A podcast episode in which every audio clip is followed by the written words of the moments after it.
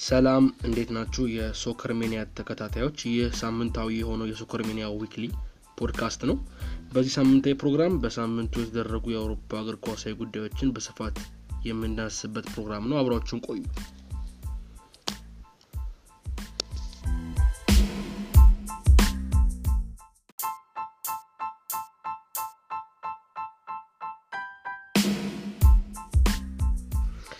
በዚህ ሳምንት የ Soccer Mania weekly podcast እንግዲህ ሁለት ጉዳዮችን በስፋት ለመዳሰስ ሞክረናል።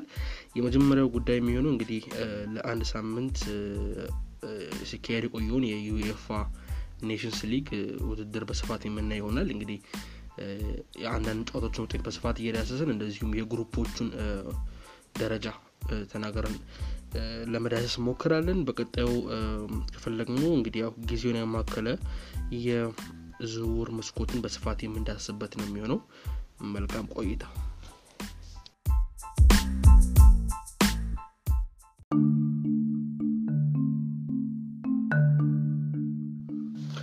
እሺ ወደ ዛሬው የመጀመሪያው ክፍል እንለፍ። እንግዲህ በመጀመሪያው ክፍል እንዳልነው የምንዳስሰው የዩኤፋ ኔሽንስ ሊግ ነው።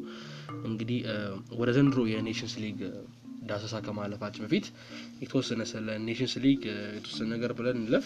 እንግዲህ Nations League የሚባለው የውድድር በአውሮፓ ትልቁ የእግር ኳስ ክፍል በሆነው የ UEFA የሚዘጋጅ አዲስ እና ገና አሁን ሁለተኛ ዓመቱ ላይ የሚገኝ የውድድር ዘርፍ ነው። እንግዲህ ይሄ የ Nations League የሚባለው ውድድር ሀሳቡ የመጣው አብዛኛውን ጊዜ እንግዲህ እንደምናውቀው በ international break ወይ ደግሞ የክለቦች እግር ኳስ ቆሞ ወደ international break ሲታለፍ አብዛኛውን ጊዜ የወዳጅነት ጨዋታ ሲባል ነበር እኛ የምናውቀው። እንግዲህ ክለቦች ወይም ብሔራዊ ቡድኖች ለቀጣዩ tournament ኣቸው ለአውሮፓ ዋንጫ ሊሆን ይችላል፣ ለአፍሪካ ዋንጫ እንደዚሁም ለዓለም ዋንጫ ወደ ሚሄዱበት ወይ ደግሞ ለማጣሪያዎቹ በሚሄዱበት ጊዜ አቋማቸውን ለመፈተሽ የወዳጅነት ጨዋታዎችን ያደርጉ ነበር። ነገር ግን እኚህ የወዳጅነት ጨዋታዎች ያን ያህል የሀገራቱን የአቋም ሁኔታ አይወስኑም ነው የሚባሉት። ምክንያቱም አብዛኛው ጊዜ ትልቅ ቡድኖች አነስ ያሉ በደረጃ አነስ ያሉ ክለቦችን ነበር የሚገጥሙት። ይሄን እንግዲህ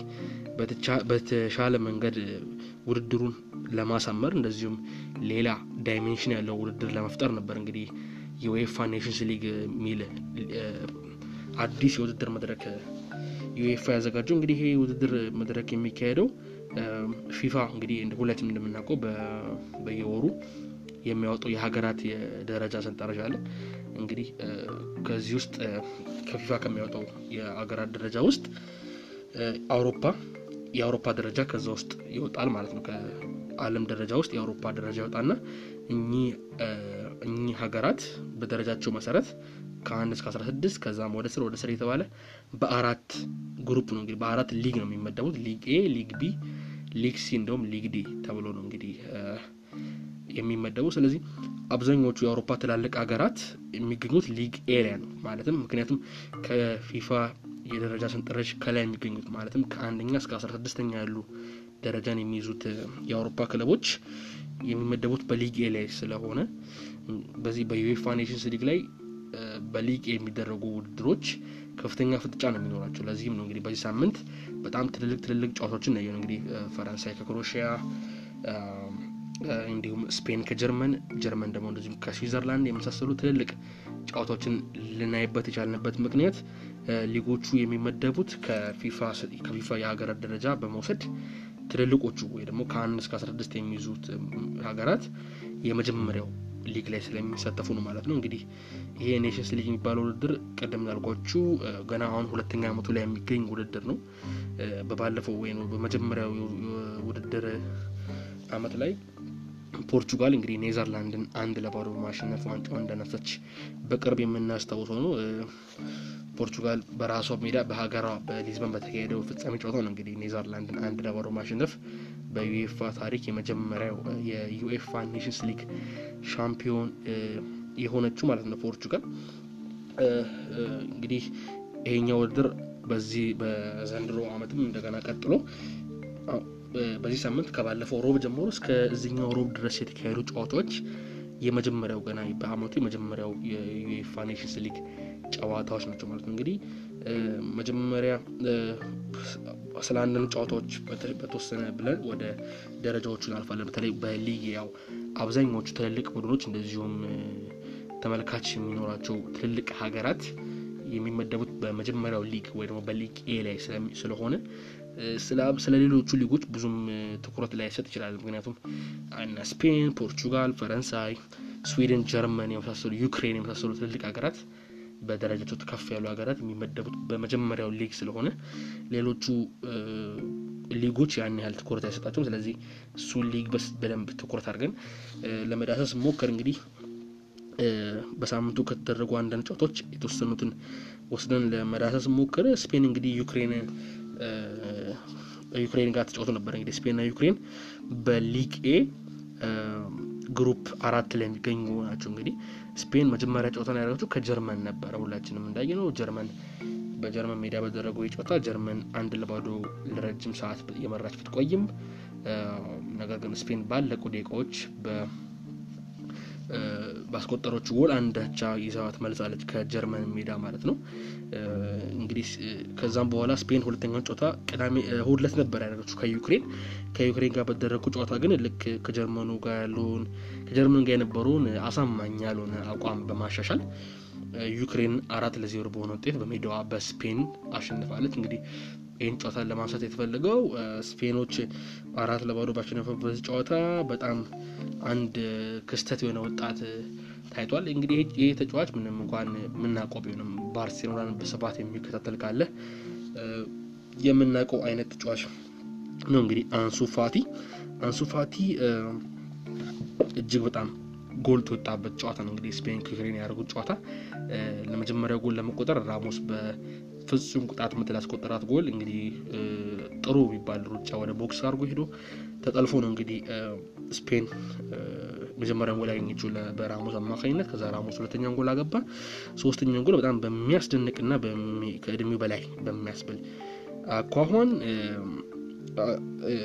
በማስቆጠር ስፔን ሶስት ለባዶ እንድትመራ አረገ። then አራተኛው ጎል ደግሞ በክረምቱ የማንቸስተር ሲቲ ፈራሚ የሆነው ፌራን ቶሬስ ነው እንግዲህ በጎሉን በማግባት አራት ለባዶ ስፔን ያሸነፈችው። እንግዲህ ስፔን ስለዚህም በመጀመሪያ ጨዋታ ከጀርመን አንድ እኩል እንደዚሁም በሁለተኛው game ከዩክሬንን አራት ለባዶ በማሸነፍ አራት ነጥብ ይዛ በጥሩ አጀማመር ጀምራለች ማለት ይቻላል። በተለይ ደግሞ ከጀርመን የነበረው game ከሜዳ ውጭ በመሆኑ አንጻር አቻ መጥፎ የሚባል ውጤት አይደለም። ሌላዋ ለማየት የፈለግነው ውጤት እንግዲህ እዚሁ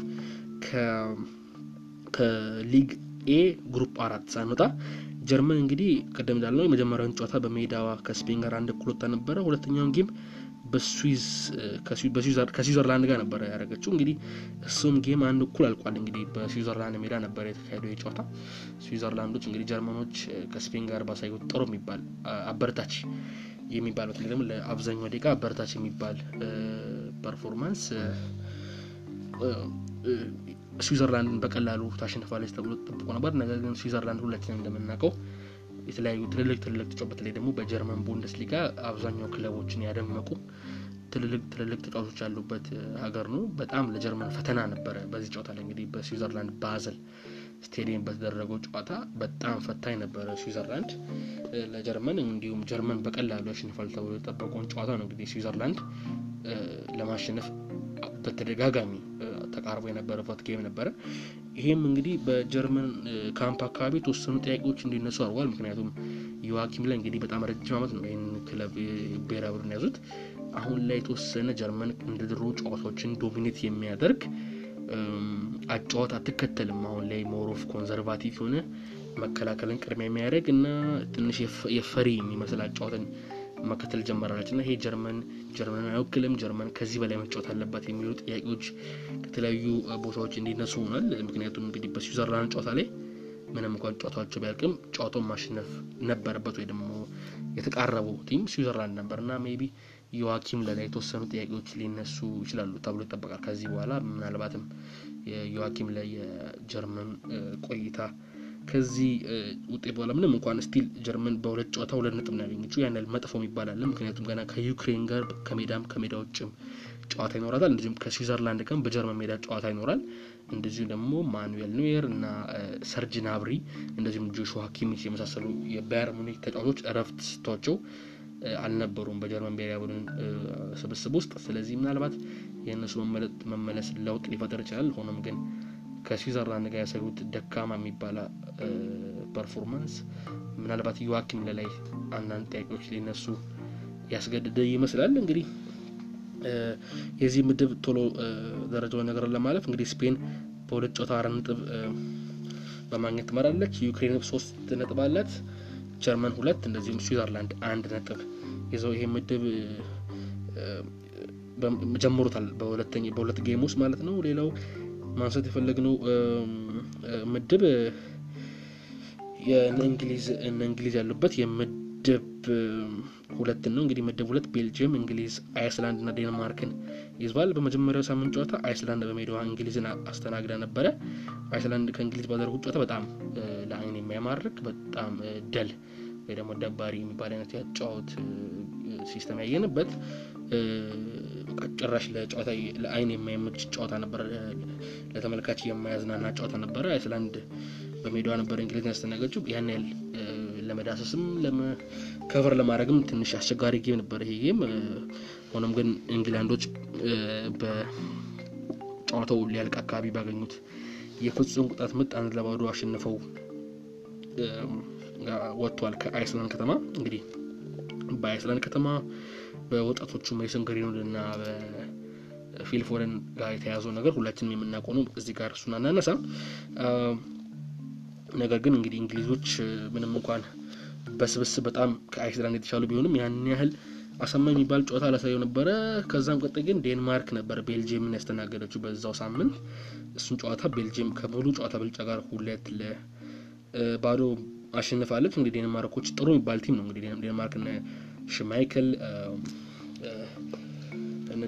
ኤሪክሰን አይነት ጥሩ ጥሩ ጨዋታ ያሉበት ብሔራዊ ቡድን ነው። ነገር ግን በቤልጅየም ቤልጅየም ዓለማችን ላይ ያሉ ከሚባሉ ብሔራዊ ቡድኖች maybe በ talent ደረጃ በጣም ትልቅ level የሚሰጠው ብሔራዊ ቡድን ነው። በቀላሉ በሚባል ደረጃ ዴንማርክን ሁለት ለባዶ አሸንፏል። በሁለተኛው ሳምንት በሁለተኛው ጨዋታ ማለትም በሁለተኛው ጨዋታ የተገናኘው ዴንማርክ ነበር እንግሊዝን ያስተናገደችው። እሱንም በሩብ ምሽት ነበረ በመጨረሻ ቀን ማለት ነው። በእሱም ጨዋታ እንግሊዝ እጅግ በጣም ደካማ የሚባል ጨዋታ ነው ያሳየችው ማለት እንችላለን። እንግሊዞች እንግዲህ በአጥቂ መስመር በሁለቱም በአይስላንድም በዴንማርክም ጨዋታ ራሂም ስተርሊንግ፣ ሀሪ ኬን እንደዚሁም ጄደን ሳንቾን ነበር ያሰለፉት። ግን ከአጥቂ መስመራቸው ያን ያህል የሚባል movement ወይ ደግሞ ያን ያህል የጨዋታ የፈጠራ ብቃት ወይ ደግሞ የጎል እድል መፍጠር ብቃትን አላገኘችም። ምናልባት በተከላካዮች ወደ አምስት ተከላካይ እንደዚሁም ሁለት ተከላካይ አማካይ ነበር የዛ ገባችው እንግሊዝ maybe ለዴንማርክ ከሚገባት በላይ ክብር ሰጥታለች ወይ የሚሉ አንዳንድ የእግር ኳሱ expert ኦች አሉ። ምናልባት እንግሊዝ አሰልጣኝ ጋሬዝ ሳውዝጌት በእጁ በጣም ጥሩ የሚባል squad ነው ያለው። እንግዲህ በጣም እንግሊዝ ከረጅም ጊዜ በኋላ በጣም talented እና በ talent የተሞላ ጥሩ የሚባል የብሔራዊ ቡድን ስብስብ ነው የያዘችው። ነገር ግን የአሰልጣኙ ጉዳይ ትንሽ ጥያቄ ውስጥ የሚያስገባ ይመስለኛል። ምክንያቱም በሁለቱም game ላይ እንግዲህ አይስላንድና ዴንማርክ በእንግሊዝ ደረጃ በቀላሉ ማለቅ የነበረበት game ነበር። ነገር ግን እንግሊዝ በጣም ተቸግራ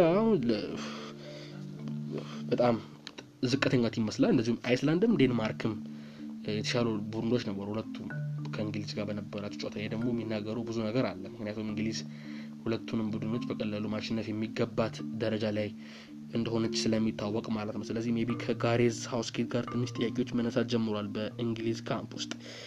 እንግዲህ ይህን ተከትሎም ቤልጅየም ስድስት ነጥብ ከሁለት game ስድስት ነጥብ አግኝታ ትመራለች።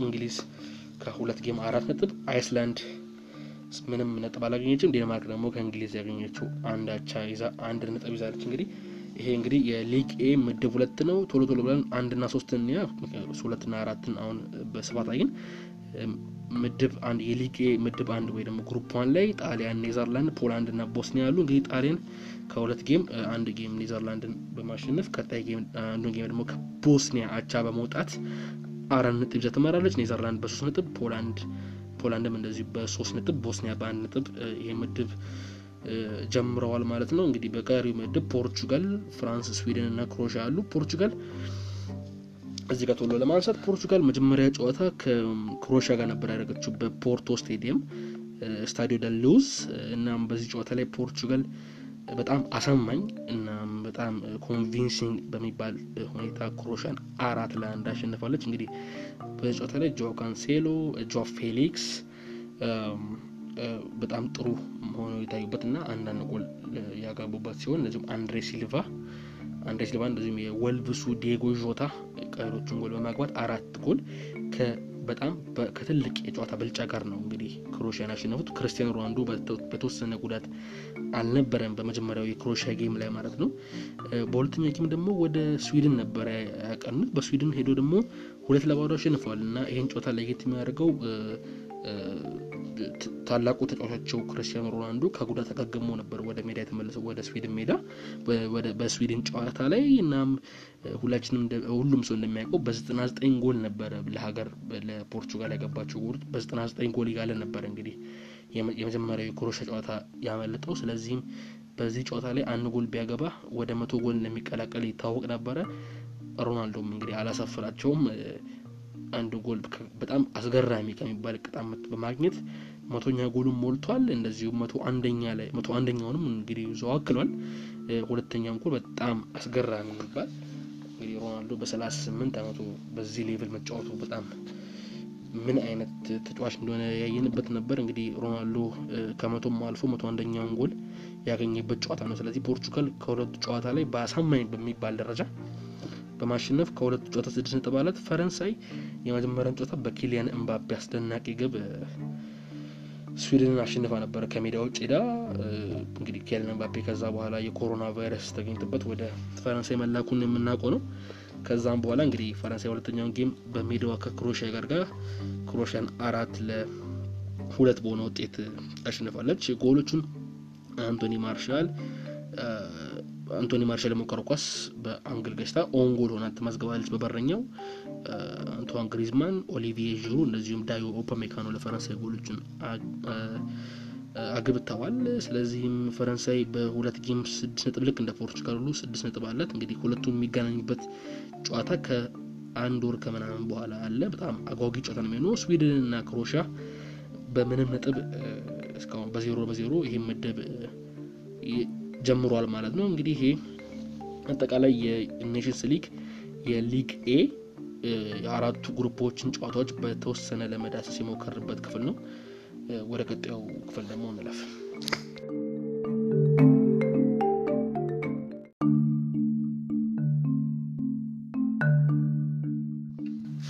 እሺ ወደ ሁለተኛው ርዕሳችን እንለፍ። እንግዲህ ሁለተኛው ርዕሳችን እንዳልነው የዝውውር መስኮቱን በስፋት የምንዳስስበት ክፍል ነው። እንግዲህ የዝውውር መስኮቱ አሁን በጣም ወደ መጋጋል እና እንደዚሁም ክለቦችም አሁን እንግዲህ ጊዜውም እያለቀ ነው።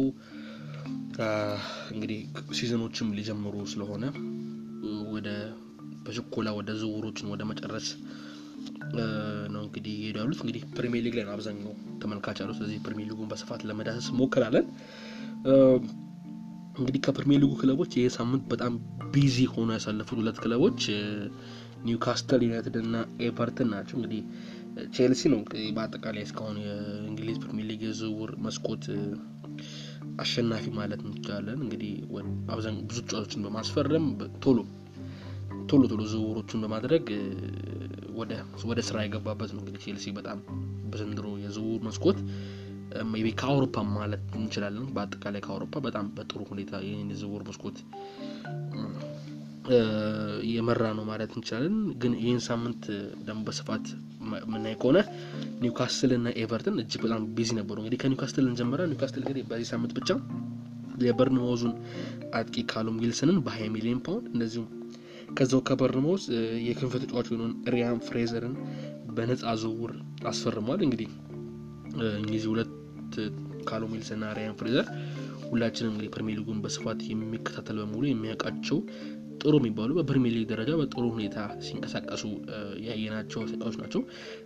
ለሁለቱ ተጫዋች በድምር ሀያ ሚሊዮን ፓውንድ ማለት ምክንያቱም ራያን ፍሬዘር በነፃ ስለሆነ እንግዲህ ካሉም ዊልሰን ሀያ ሚሊዮን ፓውንድ ራያን ፍሬዘር በነፃ በጣም ጥሩ የሚባል የዝውውር ሂደት ነው ማለት እንችላለን በኒውካስትል ምክንያቱም ኒውካስትሎች እንግዲህ አምና ከሆፈንሃይም የገዙት ጆኤሊንተን በአርባ ሚሊዮን የገዙት ጆኤሊንተን ብዙ ቢጠበቅበትም ያን ያህል አላሳመንም። እንግዲህ እንኳን ዋጋውን የዋጋውን ግማሽ እንኳን አላሳየንም እና ከወደ ኒውካስትል የሚወጡ ወሬዎች እንግዲህ ኒውካስትሎች በእሱ የጠፋውን ጥፋት በመቀበል ከዚህ በኋላ ያን ያህል risk የበዛበት ዝውውር ላለማድረግ ከዛ ይልቅ ግን እዚሁ ፕሪሚየር ሊግ ውስጥ የታዩ የምናውቃቸው እናም በፕሪሚየር ሊጉ ብቃታቸውን ያስመሰከሩ ተጫዋቾችን ለመግዛት risk ለመቀነስ እንደፈለጉ ነው እንግዲህ አንዳንድ መረጃዎች የሚጠቁሙት። ይህን የሚያሳየው ደግሞ ዝውውሩ ማየት ቀላል ነው። ምክንያቱም ራያን ፍሬዘር በፕሪሚየር ሊጉ ጥሩ የሚባል አመታትን ያሳለፈ የክንፍ ተጫዋች ነው። ካሉም ዊልሰንም እንግዲህ የምናውቀው የፕሪሚየር ሊግ striker ነው። ስለዚህ ሁለቱም ተጫዋቾች በ20 ሚሊዮን ፓውንድ አግኝቷል በድምር ማለት እንችላለን ከወረደው በርንማውዝ። ሌላው ዝውውር ጀማል ሉዊስ ነው። ጀማል ሉዊስ እንግዲህ በቅርብ ወራት ከሊቨርፑል ጋር ስሙ ሲያያዝ ነበር። እንግዲህ ሊቨርፑሎች አስር ሚሊዮን ፓውንድ በማቅረብ ተጫዋቹን ለመግዛት ቢሞክሩም ነገር ግን ኖርዊቾች እኛ እስከ ሀያ ሚሊዮን ፓውንድ እንደምንጠብቀው ከሊቨርፑል በማለት ዝውውሩ ላይሳካ ችሏል። እንግዲህ ሊቨርፑልም እሱን በመተው የኦሎምፒያኮሱን ኮስታስ ሲሚካስን አስፈርሟል በግራ ተመላላሽ የሮበርትሰን cover ለማድረግ። ስለዚህ ጀማል ሉዊስ ምናልባትም በኖርዊች ይቆያል የሚሉ ወሬዎች ነበሩ። ነገር ግን ኒውካስትሎች በ14 ሚሊዮን ፓውንድ የጀማል ሉዊስንም ዝውውር ጨርሷል። ስለዚህ ቅድም እንዳልነው እንግዲህ ኒውካስትሎች ከዚህ በኋላ ወደ አውሮፓ በመሄድ risk ያለው ዝውውር ከማድረግ ይልቅ እዚህ ፕሪሚየር ሊግ ውስጥ የምናውቃቸውን ያየናቸው እና እዚሁ ብቃቶችን ያስመሰከሩ ተጫዋቾችን ለማስፈረም ፖሊሲ እንደቀየሩ ነው እንግዲህ ወሬዎች የሚናገሩት። እንግዲህ ዝውውራቸውም በደንብ ይናገራል ወደዛ direction እንደተመለሱ። ሌላው በጣም busy ሆኖ የጨረሰው የሳምንቱን ያሳለፈው ክለብ ኤቨርተን ነው። ኤቨርተኖች በተለይ የኤቨርተን ዝውውር በጣም high caliber የሚባል ዝውውር ናቸው። ምክንያቱም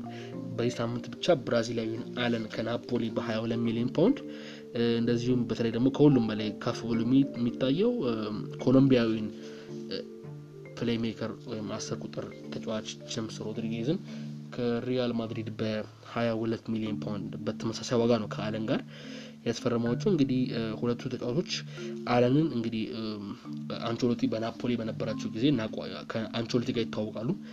ጀምስ ሮድሪጌዝ ደግሞ ልክ እንደዚሁ አንቾሎቲ ሪያል ማድሪድ እንደዚሁም ባየር ሙኒክ በነበሩበት ጊዜ በሁለቱም ክለቦች ጀምስ ሮድሪጌዝ እጅግ በጣም በጣም ምርጥ ጊዜ ያሳለፈው ምናልባትም የጀምስ ሮድሪጌዝ ሁሉም ምርጥ ዓመታት ማለት ይቻላል። በባየር ሙኒክም ማለት ይቻላል በሪያል ማድሪድም ያለፈው በካርሊቶ ወይ ደግሞ በካርሎ አንቾሎቲ ስር ነበረ እና እንግዲህ አንቾሎቲ ወደ ኤቨርተን በመምጣትም ጀምስ ሮድሪጌዝን በ22 ሚሊዮን ፓውንድ ያስፈርሟል። እንግዲህ ይሄን ዝውውር በጣም ከሁሉም በላይ ተጋኖ እንዲወራ ያደረገው እንግዲህ ኤቨርተን ምንም እንኳን ኤቨርተን በታሪክ ትልቅ ክለብ ቢሆንም ያን ያህል ገበያ ወጥቶ በጣም superstar የሆነ ተጫዋች ለማስፈረም ያን ያህል አቅም አይኖሩ አይኖሩ እርግጠኛ አልነበርንም። ግን የቀጠሩት አሰልጣኝ ካርሊቶ ወይ ደግሞ ካርሎ አንቾሎቲ በጣም ትልቅ ስም ያለው ከብዙ ተጫዋቾች ጋር የሰራ በጣም legend የሆነ አሰልጣኝ እንግዲህ የአሰልጣኝ በጣም world class መሆን ምን ያህል ተጫዋቾችን attract እንደሚያደርግ ለማየት የጀምስ ሮድሪጌዝ ወደ ኤቨርተን ዝውውር በጣም ግልጽ ማሳያ ነው። ምክንያቱም ሮድሪጌዝ የመጣው ኤቨርተን ብሎ ከማለት በተጨማሪ የካርሎ አንቾሎቲ መኖር ነው እንግዲህ ወደ ኤቨርተን እንዲመጣ ያደረገው በጣም ለኤቨርተኖች ትልቅ የሚባል ዜና ነው። እንግዲህ የ29 ዓመቱ ጀምስ ሮድሪጌዝ ምንም እንኳን ያለፉት ዓመታት በሪያል ማድሪድ ያን ያህል አመርቂ የሚባል ዓመታት ባያሳልፍም ያለውን quality ዓለም የሚያውቀው ነው። እንግዲህ ኤቨርተን በጣም ጥሩ የሚባል ዝውውር ነው እንግዲህ ያካሄዱ። በዚህ አለንም ቢሆን በ22 ሚሊዮን ፓውንድ ከናፖሊ እጅግ በጣም ጥሩ ዝውውር ነው። አለንም በቻምፒዮንስ ሊግ እንደዚሁም በሴሪያ በናፖሊ ምን ያህል ምን አይነት ምርጥ ተከላካይ አማካኝ እንደሆነ የምናውቀው ነው። ይሄም እንግዲህ የካርሊቶ በኤቨርተን መኖር እንግዲህ ለተጫዋቾች ምን ያህል የመሳብ አቅም እንዳለው አይተናል። ሌላው ሶስተኛው ዝውውር ይሄ ደግሞ ሮብ ዕለት ማታ ያለቀው የአብደላይ ዱኮሬ ዝውውር ነው። ይህም ዝውውር እንግዲህ ከሁለቱ ዝውውሮች ጋር በስፋት ሲነገር ነበረ በተለያዩ ሚዲያዎች። እንደዚሁም ለማለቅ የተወሰነ ቀን እንጂ የቀረው መጠናቀቁ የሚቀር አይመስልም ነበረ ከቀናት በፊት እንግዲህ ሮብ ዕለት ማታም ኤቨርተኖች በሳምንቱ ሶስተኛ የሆኑ ዝውውራቸውን አብደላይ ዱኮሬን ከዋትፎርድ በ25 ሚሊዮን ፓውንድ አስፈርሟል። እንግዲህ ይሄ ዝውውር ልክ ቅድም ኒውካስትሎች እንዳደረጉት አይነት ዝውውር ነው። አብደላይ ዱኮሬ ሁላችን የምናውቀው ነው። በፕሪሚየር ሊጉ በጣም ጥሩ ልምድ ያለው ጥሩ ጎል አስቆጣሪ፣ በጣም ጉልበተኛ የፕሪሚየር ሊጉ ሩጫ እና ትግል የለመደ በጣም ጥሩ የሚባል addition ነው ለ squad ኡ በ25 ሚሊዮን ፓውንድ ጥሩ የዝውውር ሂሳብ ነው።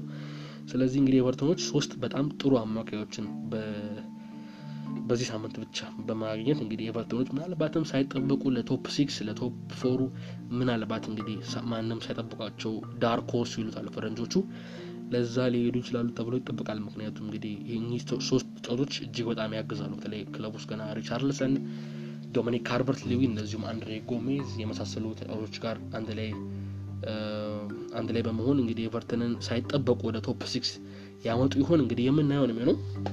እንግዲህ እኚህ ሁለት ክለቦች ከፕሪሚየር ሊጉ ጥሩ የሚባል ጊዜ ያሳለፉ ናቸው። አሁን በቀጣይ አንዳንድ የዝውውር ወሬዎችን በማንሳት እንጨርስ። በሮብ ዕለት እንግዲህ ሮብ ዕለት ነው ፖድካስት የተቀረጸው። ስለዚህ ሮብ ዕለት ምሽት ያሉ አንዳንድ ዝውውር ወሬዎችን ለማንሳት ሞክር። አስቶን ቪላዎች እንግዲህ የካለም ዊልሰን ፈላጊ እንደነበሩ በብዙዎች ሲነገር ነበር። እንግዲህ ካለም ዊልሰን ቅድም እንዳልነው ለኒውካስትል በ20 ሚሊዮን ፓውንድ ዝውውሩን ጨርሷል። ስለዚህ አስቶን ቪላዎች ትኩረታቸውን አዙሯል። አሁን ወደ ብሬንትፎርዱ አጥቂ ኦሊ ዋትኪንስ ዞሯል። እንግዲህ ኦሊ ዋትኪንስ በብሬንትፎርድ በጣም ጥሩ ዓመት ነበር ያሳለፈው።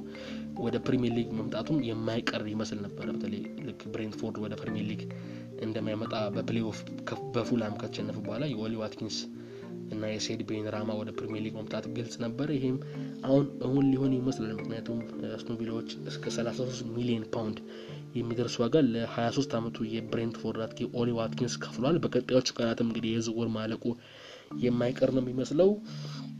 ሊድስ ዩናይትዶች እንግዲህ ሌላው በጣም ጥሩ የሚባል ሳምንታትን ወይ ደግሞ የ transfer window ያሳለፉ ያሉት ክለብ ናቸው ሊድስ ዩናይትድ።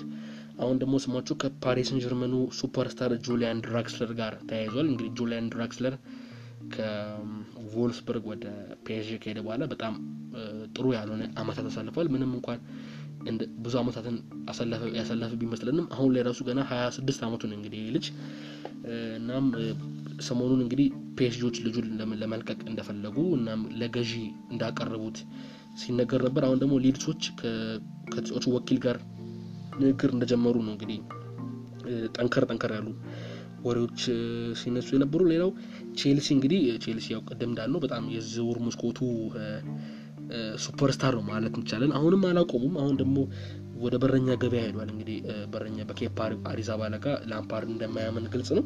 አሁን ደግሞ ኤድዋርድ ሜንዲ የተባለውን የሬንስ በረኛ ለማዘዋወር በከፍተኛ ድርድር ላይ ነው የሚገኙ ነው እንግዲህ የሚነገረው በ28 ሚሊዮን ፓውንድ ነው እንግዲህ ይህን በረኛ ለማምጣት የሞከሩት የ28 ዓመቱ በረኛ ኤድዋርድ ሜንዲ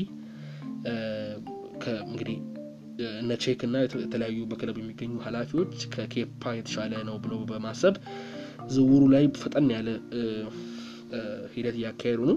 በቀጣዮቹ ቀናት የዚህ ዝውውር ጉዳይን የምናየው ነው የሚሆነው። በመጨረሻም ቅድም በስፔን በስፔንን ጨዋታ በምንዳስበት ጊዜ በጣም እንዳስገረመ ስናገር የነበረው አንሱ ፋቲ በባርሴሎና አዲስ ኮንትራት ለመፈረም በመስማማት ደረጃ ላይ እንደሆነ ተነግሯል። እንግዲህ አንሱ ረጅም ኮንትራት ነበሩ ከባርሴሎና ጋር። ሆኖም ግን ከአሁን ካሳዩ ምርጥ አቋም ጋር ተያይዞ ባርሴሎናዎች አዲስ የረጅም ዓመት ኮንትራት በማስፈረም የውል ማፍረሻውን ከመቶ አርባ ሚሊዮን ወደ አራት መቶ ሚሊዮን ፓውንድ ለማሻሻል እንዳሰቡ የስፔን ሚዲያዎች ዛሬ ማታ ላይ ዘግቧል። እኚህ ናቸው እንግዲህ በአጠቃላይ በዚህ ማታ ላይ ለመሰብሰብ ያሰብናቸው አንዳንድ ጠንከር ጠንከር ያሉ የዝውውር ዜናዎች።